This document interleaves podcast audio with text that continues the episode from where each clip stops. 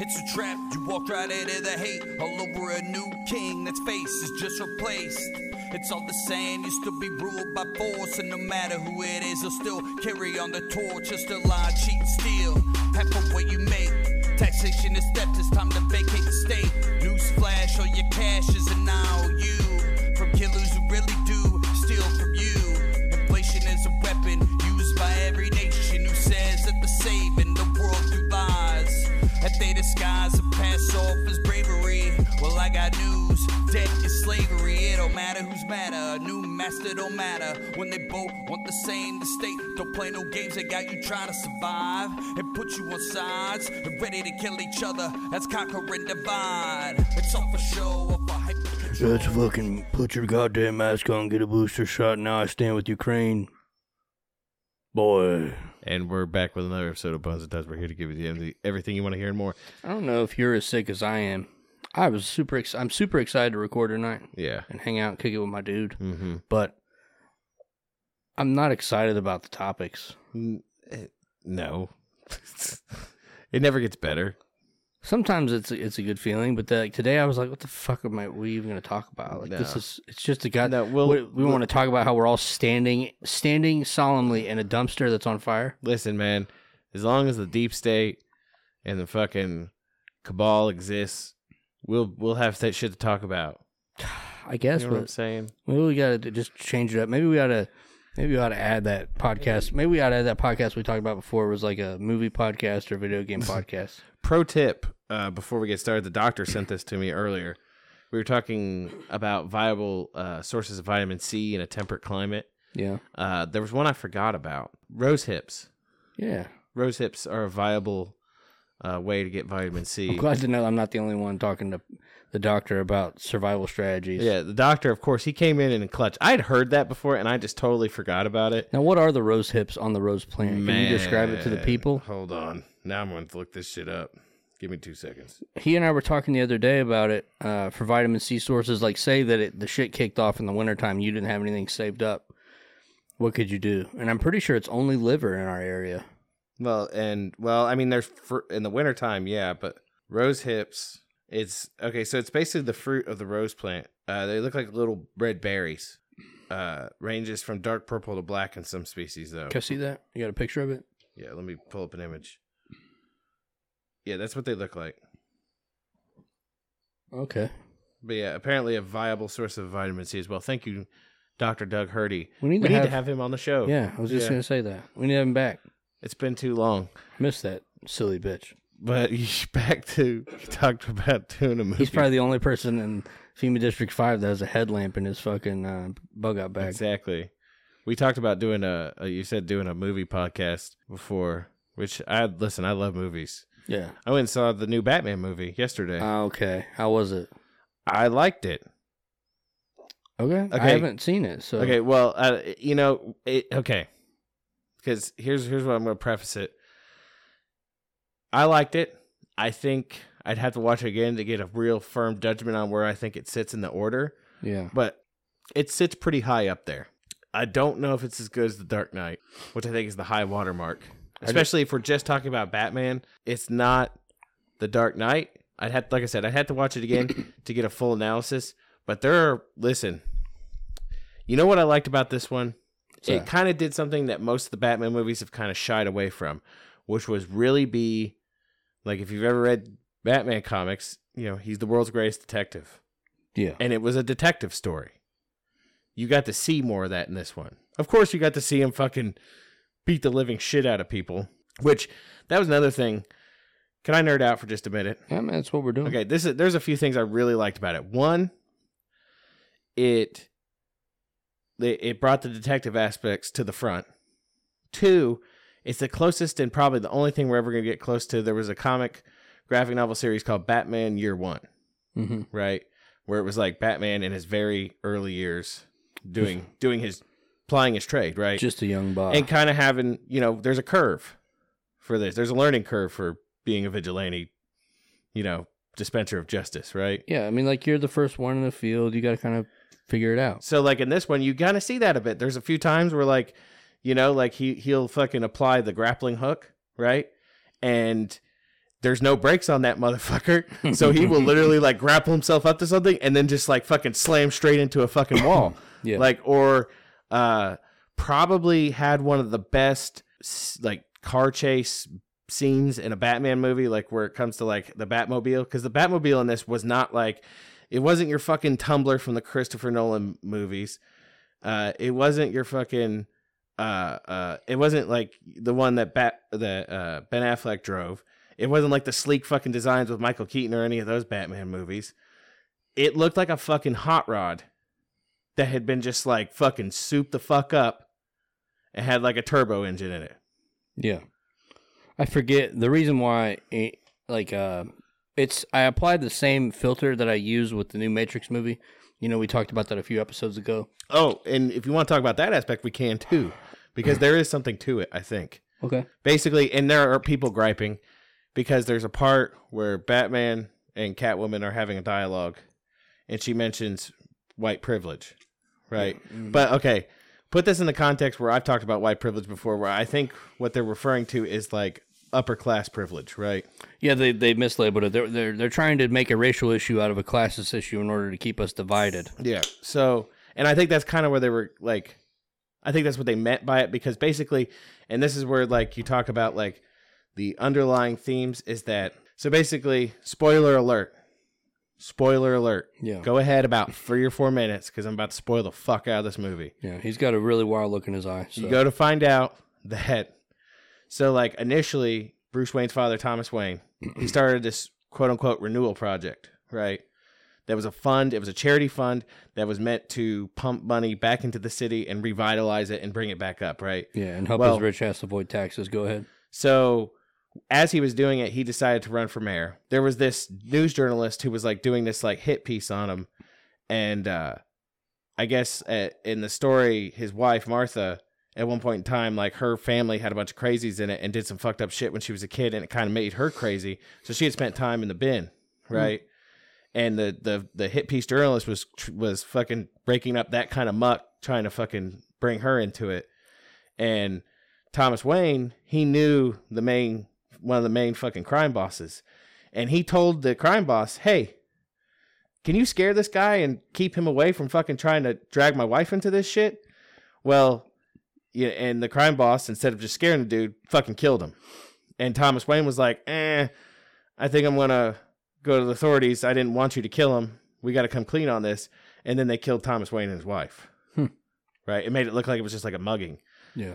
Okay, so uh, after he died, that whole renewal charity fund basically got taken over by the mob and a bunch of politicians, and so the mo- like the whole city is run by fucking the mob and politicians working together. Is what you come to find out, and the Riddler is trying to reveal all this, right? Yeah. And okay, so this is one part. Like I said, I'm not trying. I liked this movie a lot.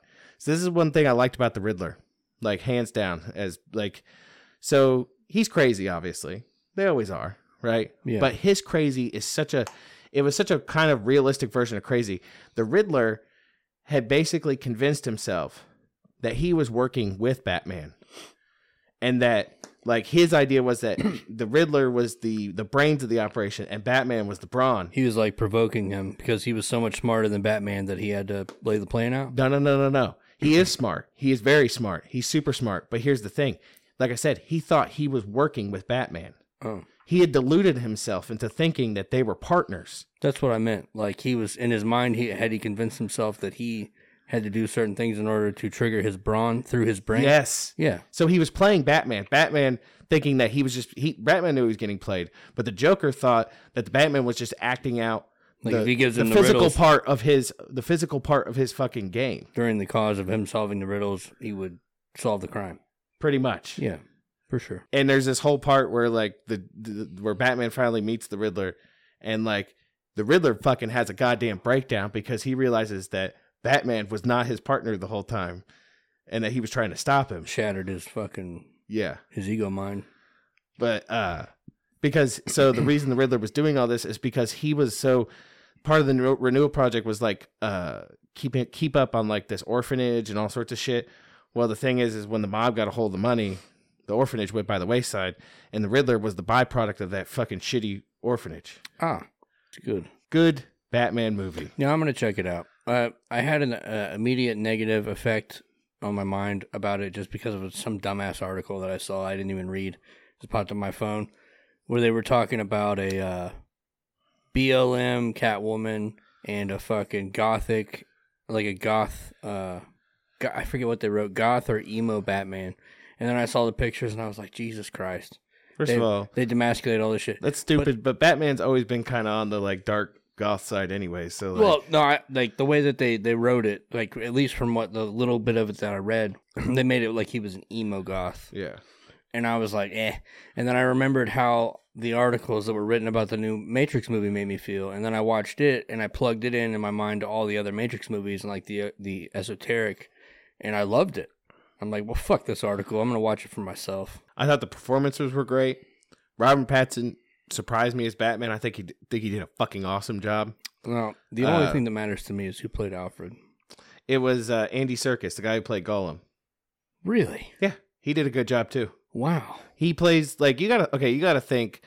Some people have this idea about Alfred in their head, right? But the thing is, Alfred was fucking ex special forces. He was supposed to be a bodyguard. You right? know that what was his makes whole- sense to me was Michael Caine. Like that, Michael Caine to me was He played a good. He had a good turn. he was the vibe. Listen, I don't think really there's ever been an Alfred where I was like, mm, you know, because like the original guy that played him like in the Michael Keaton one, up through those first four, Yeah. he played. It was the same guy. I think he was just a droll butler type. yeah, You know, they didn't put off special for ex special forces vibe. no, but he he was clever, Yeah, right? He was a good like. I it was a compliment. He was a. There you go. That's a great word. He wasn't a sidekick. He was a compliment, Yeah, right? Michael Caine, I think, Michael Caine. really did a good job. and Fucking then love Michael Caine. Even Jeremy Irons in his short stint when he was with with the bat Batfleck thing, I think did a decent job of it. yeah, Eh, but Andy Serkis did great too. I'm just looking for the Sean Connery of Alfred's. I, I think I think Andy Serkis is like he's gritty. He's he's he's edgy enough to like if you thought yeah this dude would have been probably a bodyguard or something back in the day. Like Just a real quick uh, interlude, if you don't mind. yeah, There's a website you can use called it's app.wombo w o m b o Mhm. dot art and you basically put in whatever you want to it and then you put the style of art you want into it and it creates an image through AI, right? yeah. I wish the technology existed to where we could use that for movies because I would like to just to see. Now I hate this motherfucker for his politics, but he's a great actor. Uh, and I forget his name. It's the guy that was in Taken. Liam Neeson Yeah, Liam Neeson's a fucking leftist piece of shit. is he? He's, he's anti-gun. Like, look at your fucking roles, bro. Dude, he, Super he's anti-gun. motherfuckers left and right. Exactly. But could you imagine Liam Neeson as the butler in a Batman flick? Oh, they kick ass. They they would risk the risk the role getting taken as like the star. They just call it instead of Batman, they call it Alfred. Alfred. You know, there's a show about Alfred back in the day called Pennyworth, right? No, but I'm gonna write that down when I re- when Yeah. I edit this episode. It's on. uh I think it's on HBO Max now, but it was like a TV series called Pennyworth. It was about Alfred in his young days. Listen, man, Alfred's always been one of my favorites. But yeah, so. uh But I think everybody turned out for this fucking movie. Like the role, like everybody played. Like so, like Colin Farrell, I believe is his name, right? He's kind of a. He's. I think he's Irish, skinnier guy.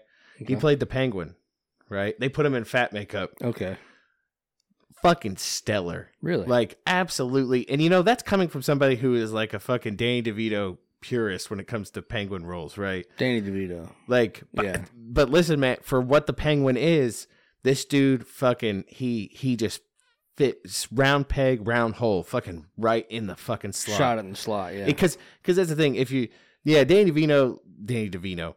Danny DeVito for fucking Danny DeVito. for like a uh like a more campy like over the top Batman role makes Yeah. sense. trying to but- translate from cartoon to to live. But one that's grounded in reality where the penguin is just like a mob enforcer and a gun runner, yeah. this guy fucking put fit the bill.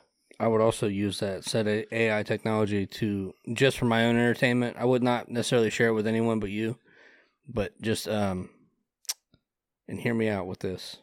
Nicolas Cage's every role. Listen, I'm there's a Nicolas Cage movie I'm fitting to watch. Oh, tell me about it. So either, I can probably watch. either tonight or tomorrow. Called Willy's Wonderland, Never even heard of it. and it's about like Is he's it new? it's newer. It came out a couple years ago. Had to pay off one of them castles.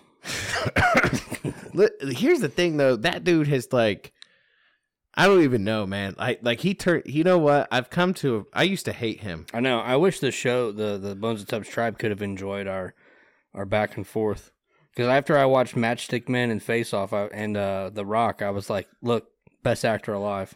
You know, like, because there's a weird thing for me. Because when I was a kid, I like I wouldn't say a kid, but a teenager. I liked him because of like his real early stuff that he turned out for. But then, like, I saw like you know he kind of took a turn for action, and I was like, eh. Yeah. But the what did you is- like? What did you like in his early years? Well, like fucking raising raising Arizona and leaving Las Vegas and stuff like that, Yeah. Okay. right? Um, Leaving Las Vegas was slick. man, listen, that movie. See, okay, that movie right there, and him playing who he plays in that movie exemplifies exactly why I love Nicolas Cage. He fucking shows up to every goddamn movie. That motherfucker, where some actors they just do movies for a paycheck and they fucking basically phone it in and don't put anything into it. That motherfucker doesn't matter what the role is, he puts in. Yeah. He's never not fucking doing his best work.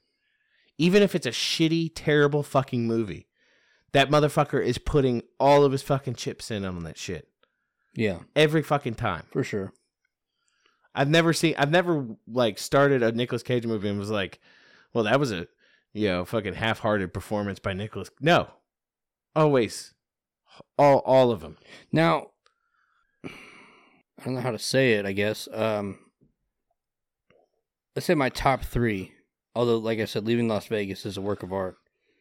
But what's your favorite? Because I I have like two top like the actiony ones. Mhm. Face Off was slick because he was in it with that uh, Scientologist John Travolta, Yeah. and that was a good story and a good little action flick and a good idea. I really like The Rock because of Sean Connery, but I also my I think my favorite might be Matchstick Men because Okay. of dealing with his neurosis. I would say The Rock. Number one. No, not number one. Oh, okay. the top three performances, like in my personal opinion, by Nicolas Cage. Yeah. Leaving Las okay, The Rock, Leaving Las Vegas, and man, I tell you what though, like Did you not fuck with Matchstick Men? Magic Men's all right. Lord of War, Oh yeah, man, I forgot about Lord of War. Shit. uh, Con Air, oh. Con motherfucking Air. Like, listen, take a movie like I, I know you guys are probably out here listening, like God fucking damn it, talk about real. No, I don't want to talk about real yeah, shit well, for a here's minute. the thing. We Hold we on. talked about it before. We we we need a, a quick break. We are in the listen. You're just gonna have to wait till we come out the other side of this because we are in the event horizon of a Nicolas Cage black hole right now. Yeah. Okay, you're gonna have to wait till the universe spits us back out. I think the true fans are stay. So, They need a break too. like Con Air, take just Con Air, right? That hair That though. fucking movie Yeah. defies all reasonable means of like being like okay, but fucking not only do you have he, hear me out here, Nicolas Cage, who I said 100 percent always goes fucking f- all in. He's in it. for yeah. every fucking role he does, right? Not only that, you had the powerhouse performance of Nick Cage, John Cusack, yeah. who Oh, who yeah. went all in, and fucking John Malkovich. John Cusack wasn't the child molester, right? No, that was Steve Buscemi. Mm, that's not the name I'm thinking of. The one that uh, got accused of fucking with boys. He made that weird video in front of a fireplace. His witness in the court case ended up dead. I don't even know who the fuck that is. Sorry, all white people look Okay, alike to me. so so you had like let's look at the cast list real quick. okay. And mind you, when I name these people off, I'm naming them because they put in a fucking stellar performance, right? Yeah. John or Nicolas Cage, Okay. John Malkovich, John Cusack, Steve Buscemi. That's all you need right there. It's a recipe for perfection. All of them. Mix that with the fucking dulcet tones of uh, that one song that they played for that movie um, by LeAnn Rimes. I'm telling you, like going back on that movie, you know what that is? You know what that movie is? That movie was the peak of Michael Bay's career.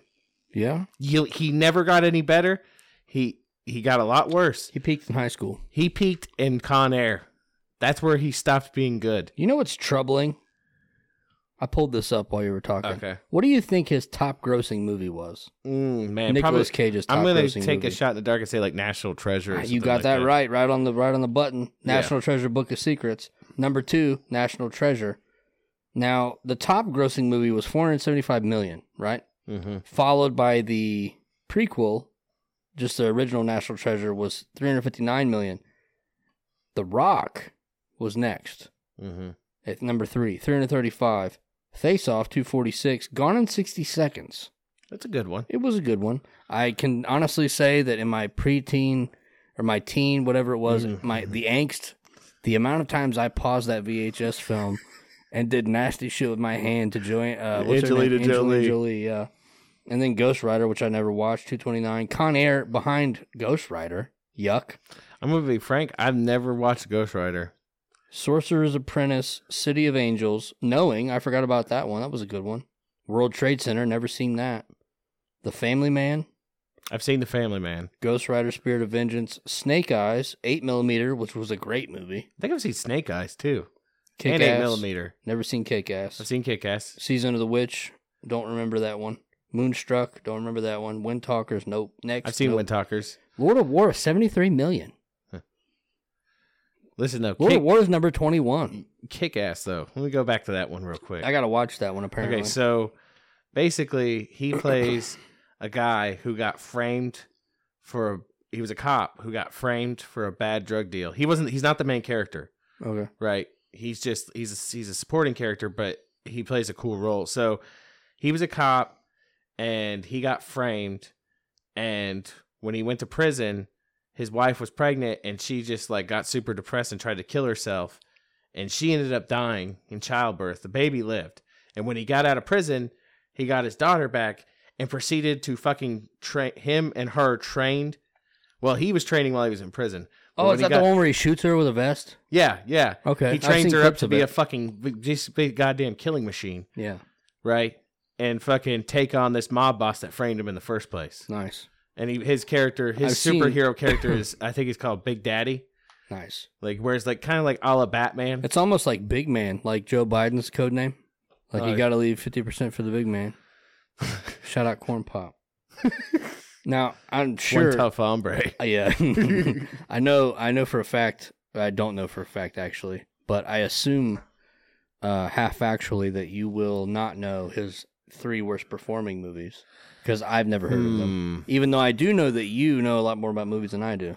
Three you- worst performing movies? Are movies. you ready for number three on the third worst performing movie? is The Wicker Man one of them? No, Really? no. Okay. The lowest, oh, I can't even tell you the lowest. The highest grossing of the three films was $1 million. okay. Uh, and the top, one- like number three and number one, don't even have a, a money amount. That might mean mean they're not out yet. Oh, yeah. 1989, 1988, 1988. Oh, okay. So it was like Old early school shit. shit. Okay. When we were age one or age two. Uh, number three coming in at the worst on his 70th top performing was rated PG 13, 110 minutes drama war film, Time to Kill. A And it- Time to Kill. Is that what it's called? Time to Kill. Time to Kill. As I say, I know there's a movie called A Time to Kill, but Yeah. Uh, pretty sure it's a Bond movie, right? eh, is it time? Is that one a Time to Kill or is it a View to Kill? Might be a View to Kill. A Time to Kill, I think, was like a John Grisham yeah. movie, well, book turned movie. I could be wrong. number two on his second worst film uh, is it, it made a million dollars, which we don't know how much the third one made, but this one made a 1000000 Mm-hmm. Vampire's Kiss, Yeah, 1988. That's the one. Like, have you ever seen the video? Nicolas Cage losing his shit. That's that one where he's that's like, "I'm a vampire. No I'm shit. a vampire." wow. Surprised that didn't rise up after the memes. right? Memes will carry you. And then uh, number one on his worst performing, Never on Tuesday. What the fuck? I will read that one because that one's just uh they all have uh interesting ratings though. Four point six out of ten. After their cars collide on a desert highway in the middle of nowhere, two friends and a woman they both like must wait for someone to pass and help them. Unfortunately, those who do not ah fuck. Unfortunately, those who do stop turn out to be criminals, eccentrics, or wackos. Matt and Eddie two young men from the Midwest traveling to California. Sounds like us. like we're going out to try and do some weird three way shit. Ooh. Anyway, yuck. Whatever. He made more money than that than I'm gonna make this year. Yeah. He lost all his money buying castles and fucking dinosaur skulls. Sounds like the exact same shit I would do if I had that kind of money. I feel like you'd be doing more like a you'd try to build your own Jurassic Park. well, there's like it's like the, sometimes though like it's the shit that never got done. Like have you ever seen like he was supposed to be in a fucking Superman movie? Didn't know that. He was Superman. There was like test footage of that motherfucker in the Superman outfit. Man, you imagine what that wig would have looked like. Oh, it was like a long fucking black wig on this motherfucker. Like he was all in it too. Like they were doing test screenings. and oh, shit. Oh, no! And he had fucking- kryptonite. He had worked out so that like the fucking suit like looked good on him and shit. Like, he he, was some- he was he- fucking cut. He probably did like some tests and some trend. He was fucking cut. trim below with a test base. I'm just saying, man. Like I came back around and decided firmly in my head that Nicolas Cage is in fact probably one of the greatest actors we'll ever know. How many years do you think that was a meme between us where I would say it just to make you upset? A decade at least. Like Nicolas Cage is the best actor of all time. And then I would get pissy. I became that's how I knew that I was susceptible to cult mindsets because if there was a Nicolas Cage cult around the movie Matchstick Men, I would have joined it. But uh, I've come back around. That's I've turned good. I've turned a leaf with Nicolas Cage. Lifetime brotherhood. Don't talk to me unless I've had my mug in. Don't give a hoot about global warming unless it affects the supply chain of food. Don't talk This fucking mug root beer. Have you seen that shit? No.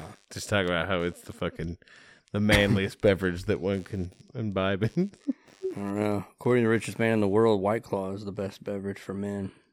Who's But- that? Elon Musk. Elon, presently. I shouldn't say richest man in the world. I should say richest publicly uh, circused man.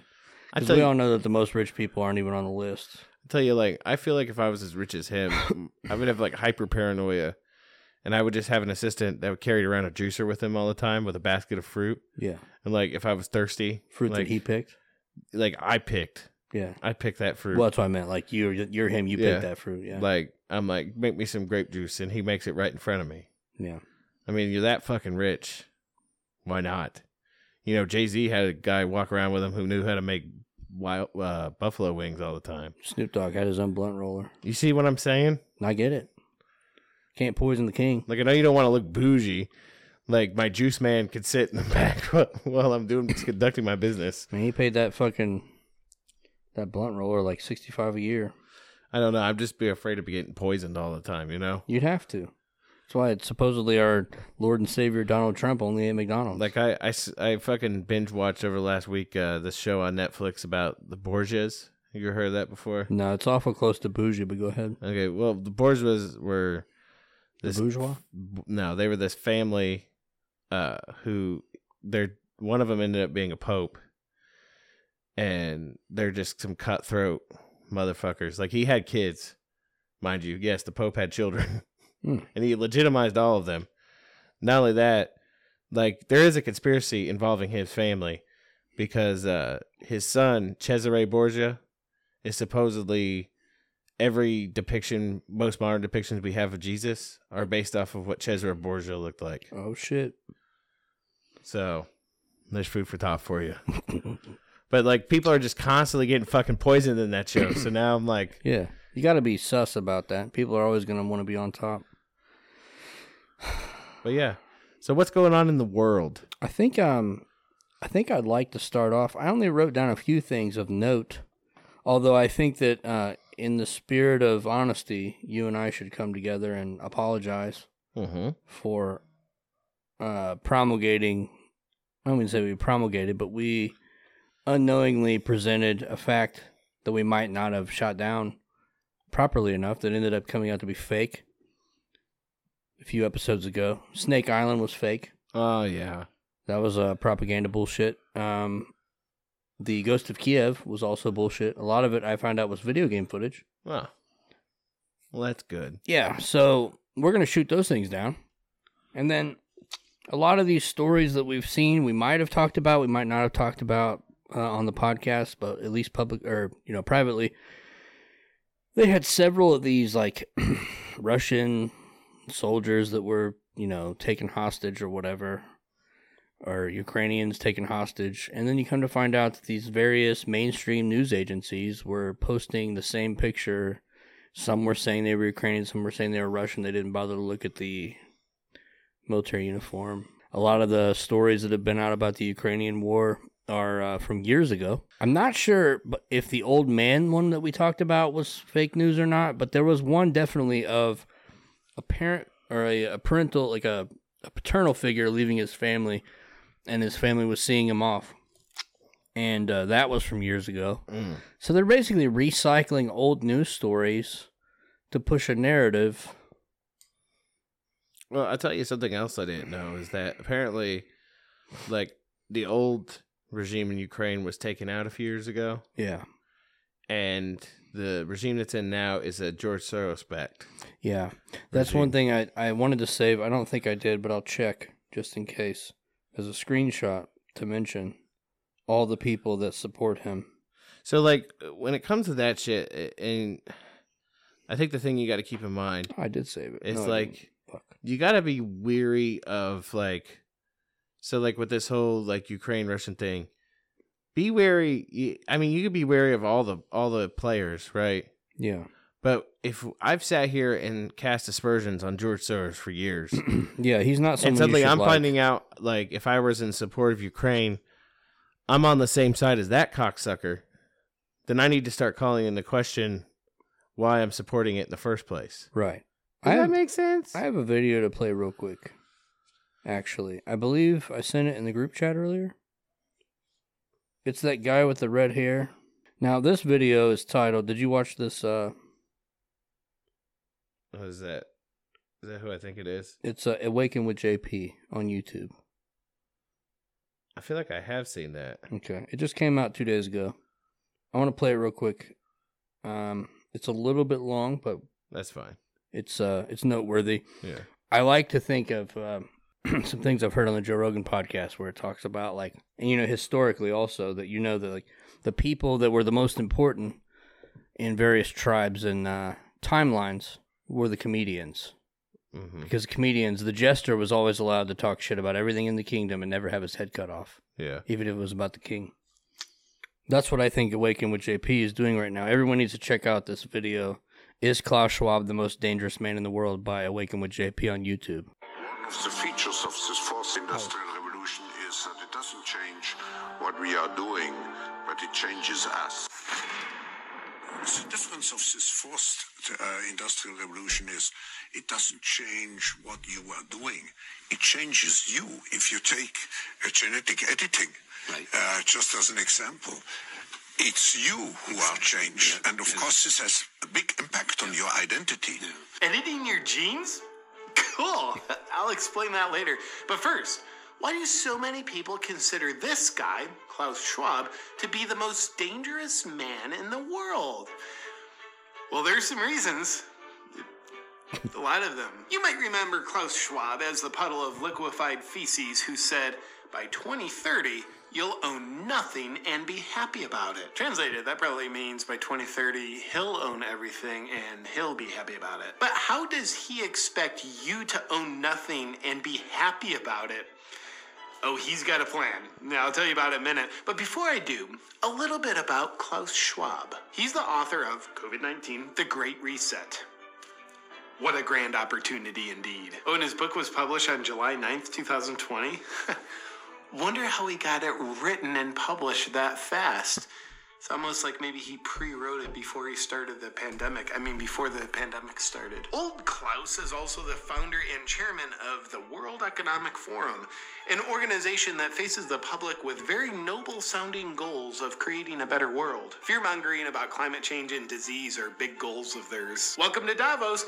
Just park your private jet over there and then go inside and pretend to be concerned about climate change. Klaus and the World Economic Forum want a worldwide digital ID system that determines your access to goods and services. It would monitor your online behavior, purchases, and biometrics. It kind of seems like he just wants to do away with the whole democratic process and give all the power to the state and whoever runs the state, the deep state.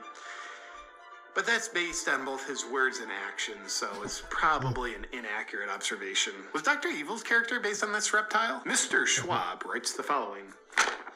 One of the greatest lessons of the past five centuries in Europe and America is this. Acute crisis contribute to boosting the power of the state. It's always been the case, and there is no reason why it should be different with a pandemic. Nobody ever elected Klaus Schwab to anything. This all just sounds like conspiracy, doesn't it? The World Economic Forum are good guys. Haven't you seen the headlines they pay for? Go green, right? Right? That's probably right. They truly are good guys. Accordingly, you'll be excited to hear that the lineup of World Economic Forum speakers at their annual gathering of elites in Davos included such benevolent humanitarians like Xi Jinping, the leader of the Chinese Communist Party, who's currently committing genocide, Anthony Fauci, who's arguably currently involved in crimes against humanity, and Bill Gates, who's arguably currently involved in crimes against humanity, and Australian Prime Minister Scott Morrison, who's arguably currently involved in crimes against humanity. What a great lineup! But my favorite economic forum speaker of all time is this reptile, Klaus Schwab's top advisor, Dr. Yuval Noah Harari. Let's see what he has to say. data might enable human elites to do something even more radical than just build digital dictatorships. By hacking organisms, elites may gain the power to re engineer the future of life itself. Because once you can hack something, you can usually also engineer it. Elites hacking organisms and re engineering life itself? Well, he's not talking about doing that to people, is he? Now, in the past, many tyrants and governments wanted to do it, but nobody understood biology well enough, and nobody had enough computing power and data to hack millions of people. Neither the Gestapo nor the KGB could do it. But soon, at least some corporations and governments will be able to systematically hack all the people. Well, I guess he was talking about doing that to people. All people, to be specific. And if indeed we succeed in hacking and engineering life, this will be not just the greatest revolution in the history of humanity. This will be the greatest revolution in biology since the very beginning of life, 4 billion years ago. For 4 billion years, nothing fundamental changed. Not playing God, are you? Because that usually works out super well. Science is replacing evolution by natural selection with evolution by intelligent design. Not the intelligent design of some god above the clouds. Oh, you are playing God. Say more. Evolution by natural selection with evolution by intelligent design. Not the intelligent design of some god above the clouds, but our intelligent design and the intelligent design of our clouds. The IBM cloud, the Microsoft cloud, these are the new driving forces of evolution. Gosh, you wouldn't by chance have a plan in place on how to control people with your cloud technology, would you?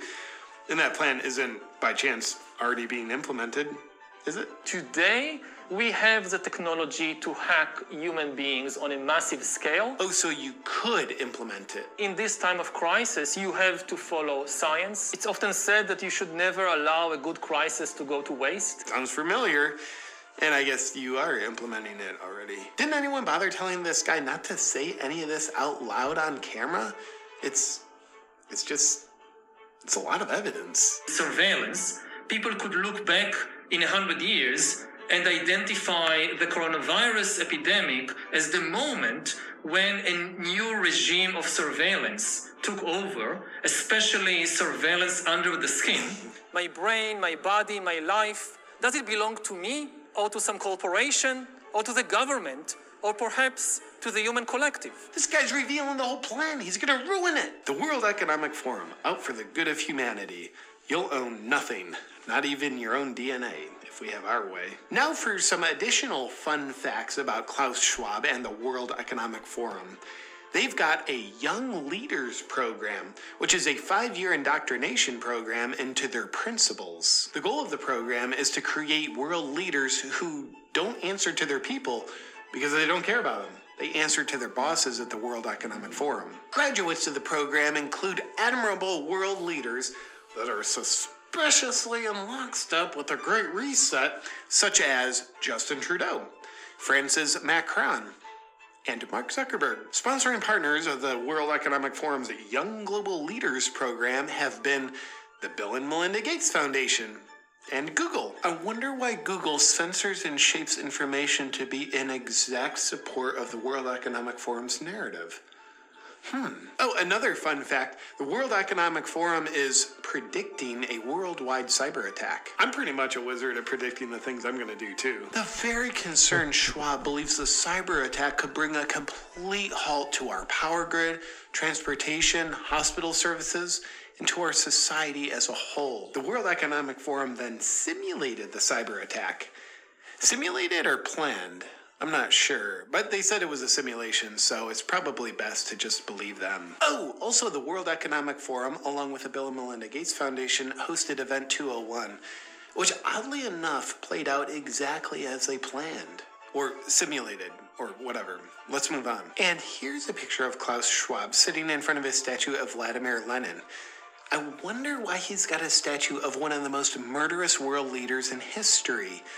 Lenin killed an estimated 5 million people. And finally, remember Schwab's whole thing about you'll own nothing and be happy about it?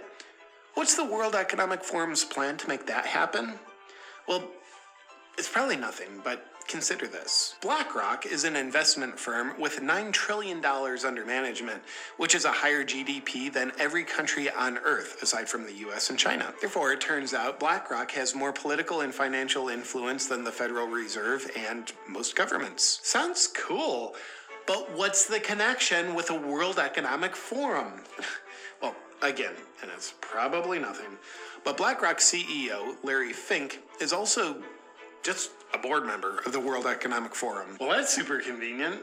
And probably just a coincidence. Is the World Economic Forum and BlackRock colluding in corporatism, where an unelected corporate elite dictates top down to the population? Well, they couldn't be doing that because they'd have to infiltrate the government, which they haven't done. Except for, in one of Joe Biden's first appointees once he took office, he named Brian Deese to be the director of National Economic Council. Brian Deese came from BlackRock, where he was a global head of sustainable investing, and now he's Biden's main advisor for economic policy. But Biden's making the policy decisions, not the unelected corporate elites at BlackRock and the World Economic Forum. Of course, Biden's making all the decisions. Let's not be silly. Oh, look, there's a picture of Biden in the audience at the World Economic Forum. Oh, and also, Kamala Harris's chief economic advisor is Michael Pyle. He came from BlackRock, where he was a global chief economic strategist, overseeing the strategy for investing $9 trillion. Well, it looks like corporatism, but it's probably not. But if it was, it would actually be a viable strategy for BlackRock and the World Economic Forum to own everything and for you to own nothing. Oh, fun fact BlackRock is buying up single family homes at an alarming rate, oftentimes paying 20 to 50% above asking price. So normal people like you and I can't own the homes. Now, there is an interesting pattern to all this. You know how you hear about We'll go ahead and leave it there. But I would say you should check out the video on YouTube. The channel name Awaken with JP, all one word, and the video is is Klaus Schwab the most dangerous man in the world? This guy's a savage. Yeah. I tell you what, man. They uh Yeah, they they did their homework. Yeah. Yeah, They understood the assignment. no shit, right? You gotta give them props for that. I mean, yeah. The thing that's troubling the most, I mean, we we ought to do a whole episode about BlackRock You know what's crazy? because they're fucking just buying up everything retail. You know what's crazy to me It's like, say with like that doctor, right, about editing human genes and whatnot. Yeah, You know, they're so bold at this point. they just say it out in the open. Yeah, th- they say the quiet parts out loud. Yeah, they don't have to worry about hiding it They because don't- nobody's yeah. paying. They don't. Shit. They don't care No one's paying attention, man. if if if everybody knows what their plan is. They don't care anymore. You know why? Because obviously, in their eyes, there's nothing that we can do to stop it. yeah. Now, if we go back into uh, just the beginning part of that video on a topical aspect, the Pfizer documents that came out. Did you look at any of those? A little bit. I shared one page in a group chat that it listed every, as far as I know, and I'm not a fucking doctor, but it listed the entire single single uh, single type page listed every single fucking cardiac event that could happen would happen, right? These are all immediate effects that were listed in these Fi- Pfizer documents that were released. Everyone should look up the Pfizer documents that were released. This is what's being covered up with this fake Ukrainian bullshit. Honestly, I think the only reason that those documents ever saw the light of day, once again, is because they simply don't care anymore. Well, they tried to hide them until what was it, 2100? But they still don't care. Is the mainstream media reporting on this? at No, all? they're No. reporting on this bullshit. The, the same people, that's what's interesting, is the same people that were telling you to put a mask on and get boosted and get shotted up are the same ones that are in support of Ukraine. They they immediately went and changed their profile pages to a, a Ukrainian flag. And it's also coincidentally the same time these Pfizer documents that were supposed to be, you know, sealed until 2070, 2090, whatever the fuck, uh, were released. And in those documents, you see, like, th- there were a lot of people that died in the trials. Yeah. A lot. They don't care anymore. They don't care. The Pfizer documents are worth a deep look. They are long and arduous, and it's everything that we've been saying since the beginning of these shots. Not to not to suck our own cocks or anything, but here we are. Yeah, they, they don't they, they don't give two shits anymore because this shit's out and nobody's getting mad about it or anything. These motherfuckers won't get mad.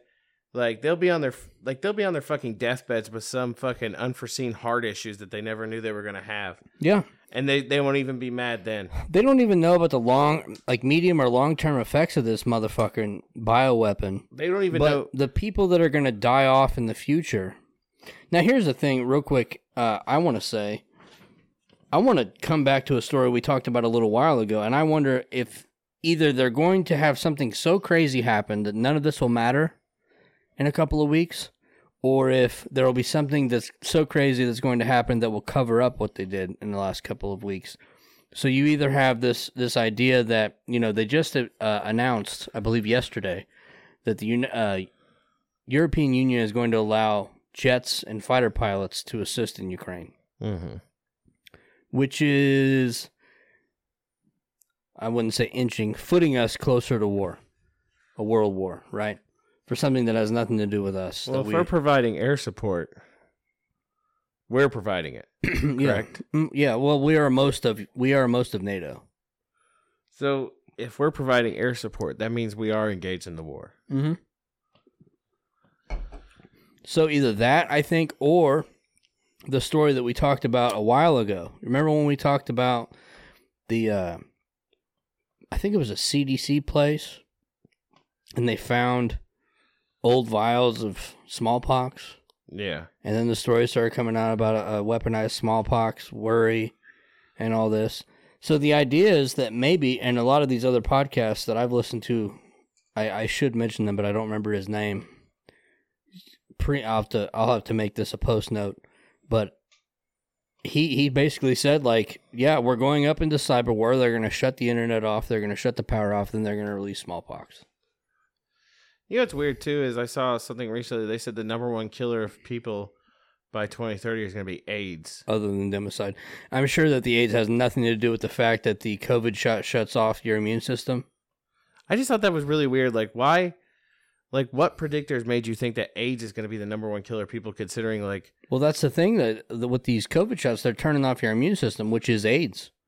but I just don't understand how they justify that logic. Like, But yeah, that, that's. I think we mentioned it in the last episode. Perhaps it's uh, they came out and said that AIDS had come out with this new super variant, and I said something cor- like along the lines of like, how crazy is it that how many years has it been since we talked about AIDS as a super pandemic? Which is weird because Fauci's involved in this. He was involved in AIDS.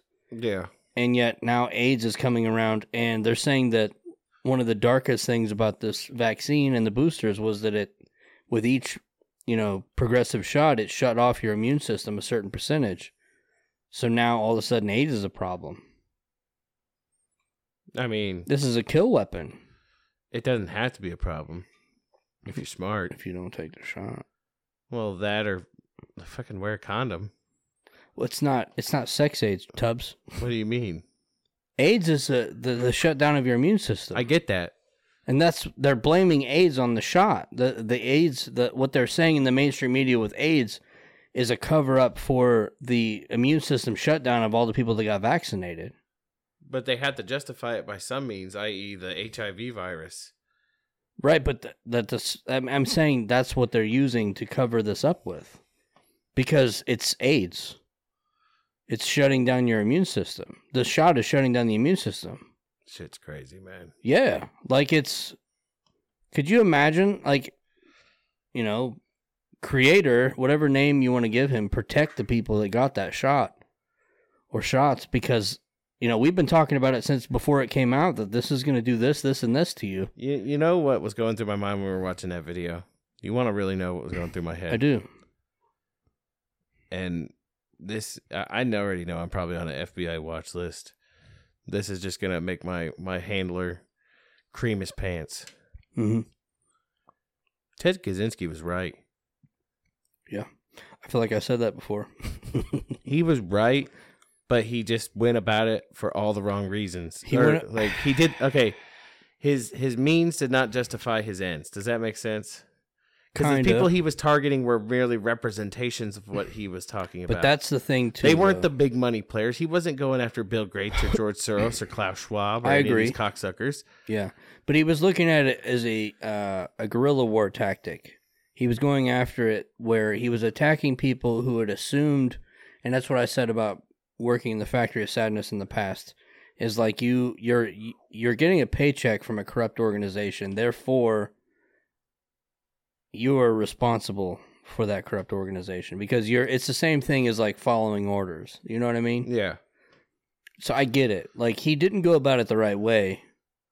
but he was I- I- right. I, mean, uh, for us sitting here in a studio in comfortable chairs, to say that he didn't do it the right way, but he was right. he was right, and he tried. I guess is what I'm saying. You know, he tried. If you haven't read Industrial Society and its future, uh, Also, he's still alive, and uh, he holds the the mentality. You know, that's what we ought to do with some of our podcast funds from Patreon. We ought to we ought to send him some money and get his. Have we talked about this? He claims that the, and I, I'm sure it's true. He claims that the FBI or some government organization took his manuscript and went through it and fucked with it. Like they they took out certain parts, they they fucked the letters up to make it seem like he was unintelligent. Dude was a college professor, right? And they made it seem like he misspelled words to try to like uh, damage his credibility. he was a fucking But if you send him money, like a little bit of money, which he's a he's a fucking prisoner of the state. he was a child genius. Yeah, and he was wasn't he plugged in MK Ultra? yeah, he was a byproduct. His, his the reason he was fucked up in the first place because he was a byproduct of MK Ultra. Yeah. Like But if you send him like twenty dollars or thirty dollars, I don't even think you have to send him anything, but you could just to help him get some stamps or, or food or whatever on his commissary. He'll send you the unredacted version of his manuscript. you know, in the movie version later, like Fuck you- his brother, by the way. I imagine a future where like he's sitting in his cell and there's a big commotion outside, and all of a sudden the door just blows open, and we're like, Come walk with in. us. We're like, walk in, Ted. We got some work to do, bud. Uncle Ted, it's time to come home, bud. But Yeah. I, I just I, I feel like he was right. Now, if He saw he saw the forest for the trees, or he saw the he he he, he could see the forest yeah, when all we could see was trees. right, He saw it for what it was. Then he was brilliant. because he was a mathematician. He was able to like fucking break all this shit down Yeah, and look at it, look at the equation the way math. and see like, the outcome yeah. Long, see- long before it came all came we see is a s- is a series of fucking numbers and symbols, right? Yep. He saw the the numbers and symbols for what they are, and he saw what the outcome was, what it was supposed to equal. He saw the true play. And now he's in a fucking goddamn supermax fucking locked away facility for the rest of his life. Right. Like I said, I don't condone what he did because, like I said, I it just I, I'll say what I said back when we we did a show about him. I say the same thing I said then. I feel like it's a sad world where he thought that the only way he was going to get to people was doing that. But he was right. He was right. He was 100% right the whole time. I feel like once you get past the point of saying that he's right, we're both just playing armchair quarterback. Should have said hypothetically in Minecraft to uh, Bill Gates, Klaus Schwab, and all these people, but it's like he was the brilliant guerrilla guerrilla warfare general, and he was the only one on the battlefield. Yeah. And he just decided to not only put out his message, but also to attack the machine. And with his mindset, if you are part of the machine, you're the problem whether or not you understand it. That kind of goes with Mark Passio as well, talking about working in law enforcement. Like if you want to stay in that, you accept the responsibility of the outcome. He just didn't. The, the machine he was fighting was too too big for him to fight by himself. Pipe bombs can only do so much. You know what I mean? Like he he, you know, it's not like uh he would have needed a fucking he needed a tank dozer on on scale with Marvin Heemeyer Man, when it came to that machine. Like is it is it bad? I don't even care if it's bad. I don't even know how to phrase this question. Is it is it telling of the time when you put your heroes or anti-heroes, whatever you want to call them, up on a like say you have a wall. mm-hmm. Like say you you know you live in the mansion. You have your wall of of Vestund fucking oil paintings of Marvin Heemeyer, Theodore Kaczynski, all these people that came before us that did great things or terrible things depending on your your opinion. And every single day throughout the course of your life with this shit that's going on in the world, every day their aura gets a little bit stronger. yeah You look at it like, man, that is a, it's a very nice painting. yeah Is that where we're at now? I think so. In the face of this stuff, because it's like, like I said, they're so bold. They don't even care anymore. They will exactly tell you. And this goes back. We talked about this before. They don't even have to put it in a secret code anymore. No, because the fluoride, bro. They don't even have to put in code what they're going to do to us. They Quit can literally put it right out there. Yeah. They could use. They could do Event 201 and simulate a pandemic. And then act it out exactly as they planned it. They could do Cyber Polygon. Get away with it. Now that's the one that we're waiting on, and that's the one that I'm most excited about because it will mean that I don't have to work for another man ever again, and we can go back to farming and shooting people that come to collect taxes. but the cyber story that uh, A Tampa, I think is his video game name, at least from our past, right? yeah, Am I right or wrong I on think that it was one? Tampa. Tampa. It was Tampa. He shared this cyber story, and I'd like to read it to you. Okay. Here we go. It's from the Tech Times. Uh, titled Russia to reportedly cut reliance on external internet with compliant or I'm sorry, companies required to .ru their domains ready since 2019? Question mark. 7th of March 2022. With everything that's happening between Ukraine and Russia, it is being claimed that Russia has decided to cut its reliance on external internet. This means that companies will be required to get a .ru domain beginning March 11th. Where did this news come from? A certain Twitter account called Black Swan has made a claim regarding uh, regarding Russia. The full tweet can be seen below. Breaking: Russia will disconnect from external internet starting March 11th. All companies in Russia are required to get a .ru address, a and Russian domestic server. Businesses have five days to comply. Cyber attacks on U.S. inbound. I'm not going to go through the rest of the story. You can do it yourself. It's on the Tech Times.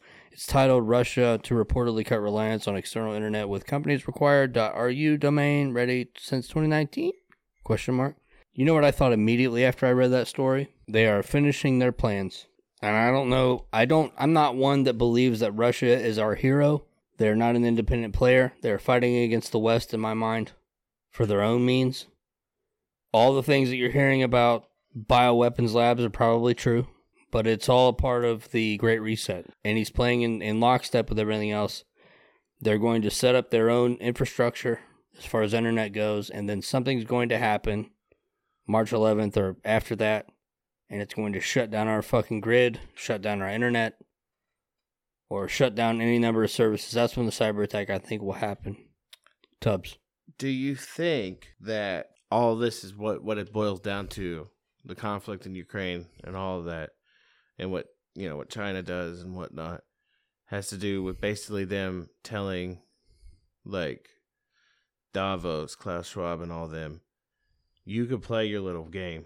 Well, Putin. Putin we was, could play your little game, but we're not going to be a part of it. What's crazy is that Putin was a part of the World Economic Forum. He was a part of a group called Young Billionaires, I believe, that was funded by the Klaus Schwab World Economic Forum. You know, before I used to kind of privately in my in my mind entertain the idea that he was some sort of Western hero.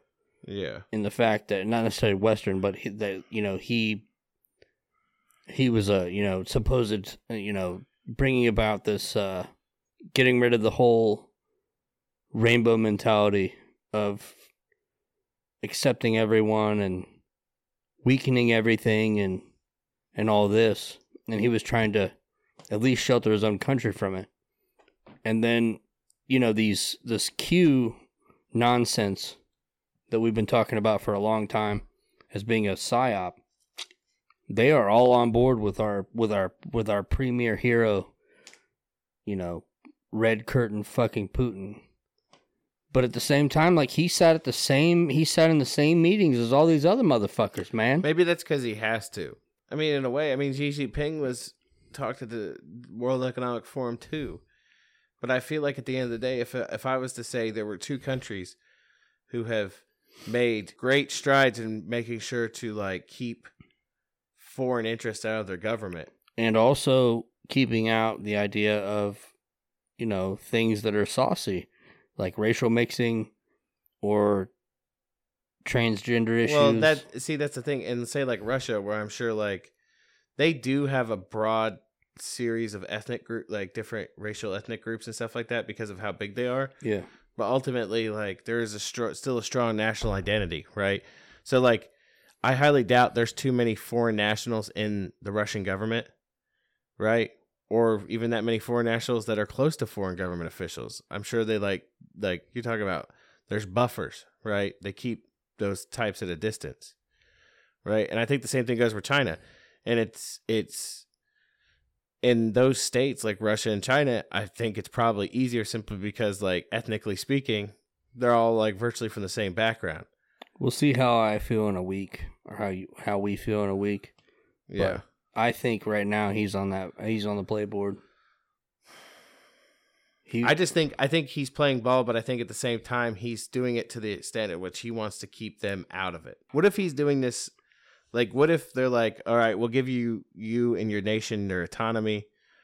You're not a part of our plan, but you do but it's like a payment. Like for you to get this off, for you to do what you want to do, you're gonna have to fucking you're gonna have to basically bribe us. And, play, and when play, I say you're gonna play ball. when I say bribe, I mean start a war yeah. that makes no goddamn sense and then you're gonna probably you're gonna make it look like you're losing that war but you're we're, you are merely what we're using to harden our stance we are fucking hard we are we are going to lock down the rest of what's what we have control of and we're using you to do that and once we're done doing that then you can pull out and you could do you I don't know about you, but if you put yourself in the mindset of Vladimir Putin, if he's actually the one controlling Russia, right? Let's say that you, Tubs, are Vladimir Putin, mm-hmm. and I am that sleazy globalist Klaus Schwab group, and I come to you and I say, look, this is what we're going to do. We're going to lock down everything that we have. And this is what our plan is. This is what we want to do. And you're going to be able to stay autonomous from this. We're not going to affect you with our plans. But all you have to do is this start this war, become the global pariah, be shit on by everything and everyone, and we'll leave you alone. that's what i'm saying. Are you going to trust me? Or you, no i'm not going to trust you. are you going to think that I'm going to, you know, advance my plan, and then the next thing I'm going to do is fuck with you?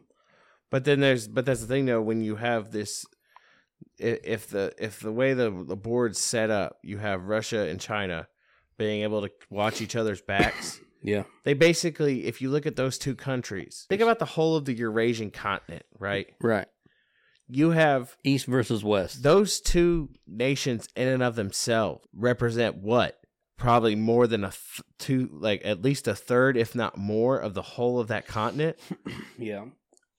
So if you have those two nations backing each other up, they can fucking they can keep the fucking wolves at the door. You know what I mean? You'd think so, if they had their own their own setup of economy. Now I looked this up last night. and I hope I saved it. I did not, but there is a. You can go to uh, your your preferred search engine, preferably not uh, Google, and type in per state gasoline tax, Mm. and you can look that up, right? And we're one of the, like, we're not the top, No. but we're up there.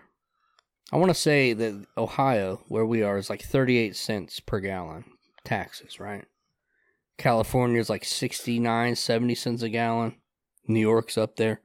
Uh, Illinois is up there. All the all the blue states are up there, of course. Listen, Ohio is always mid. We're mid in everything. You look down a list of like yeah, we're mid grade. any fucking list that they can comprise, good or bad, you're gonna find something about Ohio. We are never at the top and we're never at the bottom. Yeah. We are just mid. We're always fucking mid. And sometimes mid's a good place to be. You know? I guess.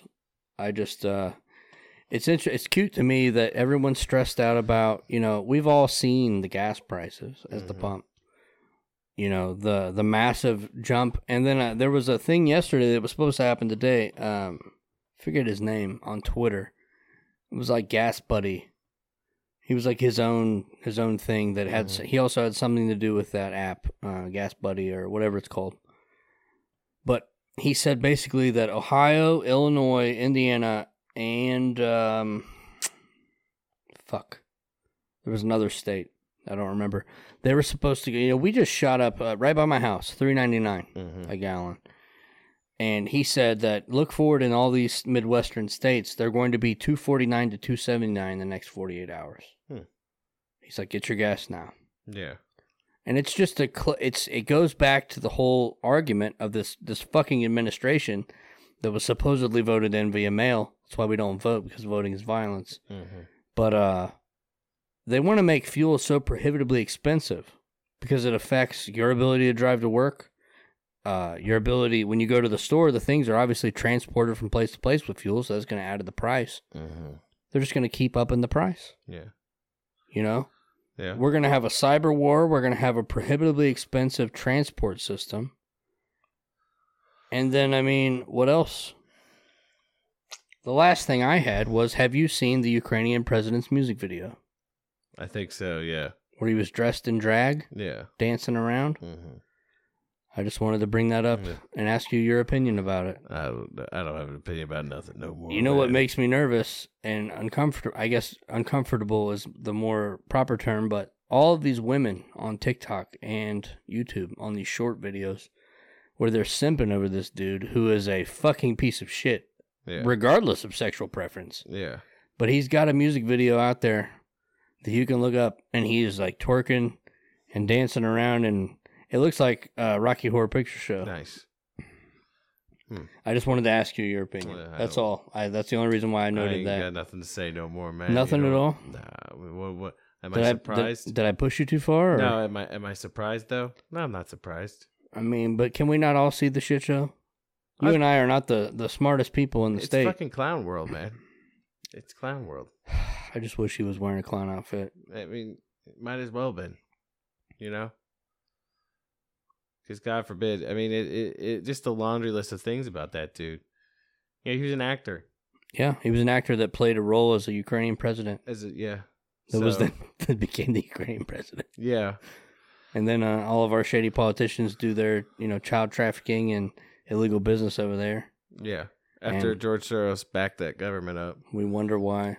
I don't know. Uh, that's probably all a fucking bullshit narrative too. I'm sure they are all doing those things, but I'm sure that that that's just a that's just a storyline that leads you down the rabbit hole that Putin's our hero. Yeah, And Putin, no, there are no heroes in this. no, never was. The heroes are the ones like you and me that are just here, and that goes for anyone anywhere, whether it's Ukraine, Indiana, fucking I guess California. People who refuse to veritably simp over nobody. Simp over no one. Yeah, Seek the truth. Spread the truth. Like herpes through a fucking trailer park. yeah. I stand nobody because there's really nobody worth standing 100%. Even even Theodore Kaczynski or, like I said, because I don't agree with everything he did, I'm not going to simp over him. Marvin Heemeyer is about the closest thing to simping you'll ever see me do. Yeah, he was a savage. Well, Yeah. what uh, what about Doctor Ron? Doctor Ron, I sent for him. Doctor No, you know, and then he came out and started doing anarchist interviews. Yeah, He was pretty cool. but He I did think, suck off the machine. But you're right. I think that about wraps it up for us, though. Yep. We'd like to thank y'all for listening. We'd like to thank uh, Blooded the Brave. Blooded the Brave at uh, Bandcamp, Blooded the Brave on Instagram, Blooded the Brave, aka Kyle Reese on Twitter, Blooded the Brave probably on Facebook. We'd like to thank Dr. Doug Hur- Hurdy for his input. Dr. Doug Hurdy, he'll be back Yeah. with his. Uh, I don't even want to say carefree childlike laughter because Yeah. his laughter is such that it makes everyone laugh. But I feel like at least eighty percent of people that are laughing are uncomfortable. yeah. There's ways to get a hold of us. We are uh, available on short term communication on Telegram. We are also on Instagram.com forward slash Bones and Tubs, Twitter at Bones Tubs, and for long form communications, bonestubbs@gmail.com. We'd like to thank y'all for listening. We hope you guys enjoyed the show. We hope you tune in next time. We tune in. ugh. We hope you tune in next time. And between now and again, we hope you guys stay safe. We love you. We really do. The thing about the bad thing about being honest, the straightforward, and doing that is people know where you stand and they take try to take advantage of you. They take advantage of your good nature. They take advantage of the fact that they know that you're a good guy, you are a straight shooter, and that you're not going to retaliate on them when they fuck you. Well, folks, most of the time I believe that's probably true.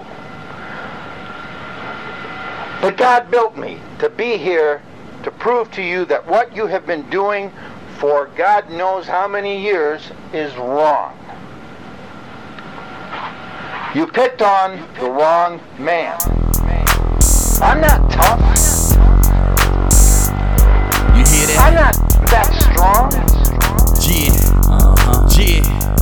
They rolled up in all black. Yeah. Windows half cracked. Yeah. Scoping out the scene before they attack. Had they on bad guys in most people's eyes. Most trust them with their life cause they got a badge and tie. Gifted a position given to them by a system. That set it all up to put the kids into prison. This is non-fiction, non-violence. So just listen, they got a mission to imprison your mind and soul. This ain't nothing new, but we survive what we're sold. And don't believe in ourselves, but believe what we're told. And we're all molded by a machine that gets in your dreams. It can get in your gut and keep your self-esteem. And I've been scolded and told who I should be, but I'll never conform. I was born to be free. It's a setup, I never let up.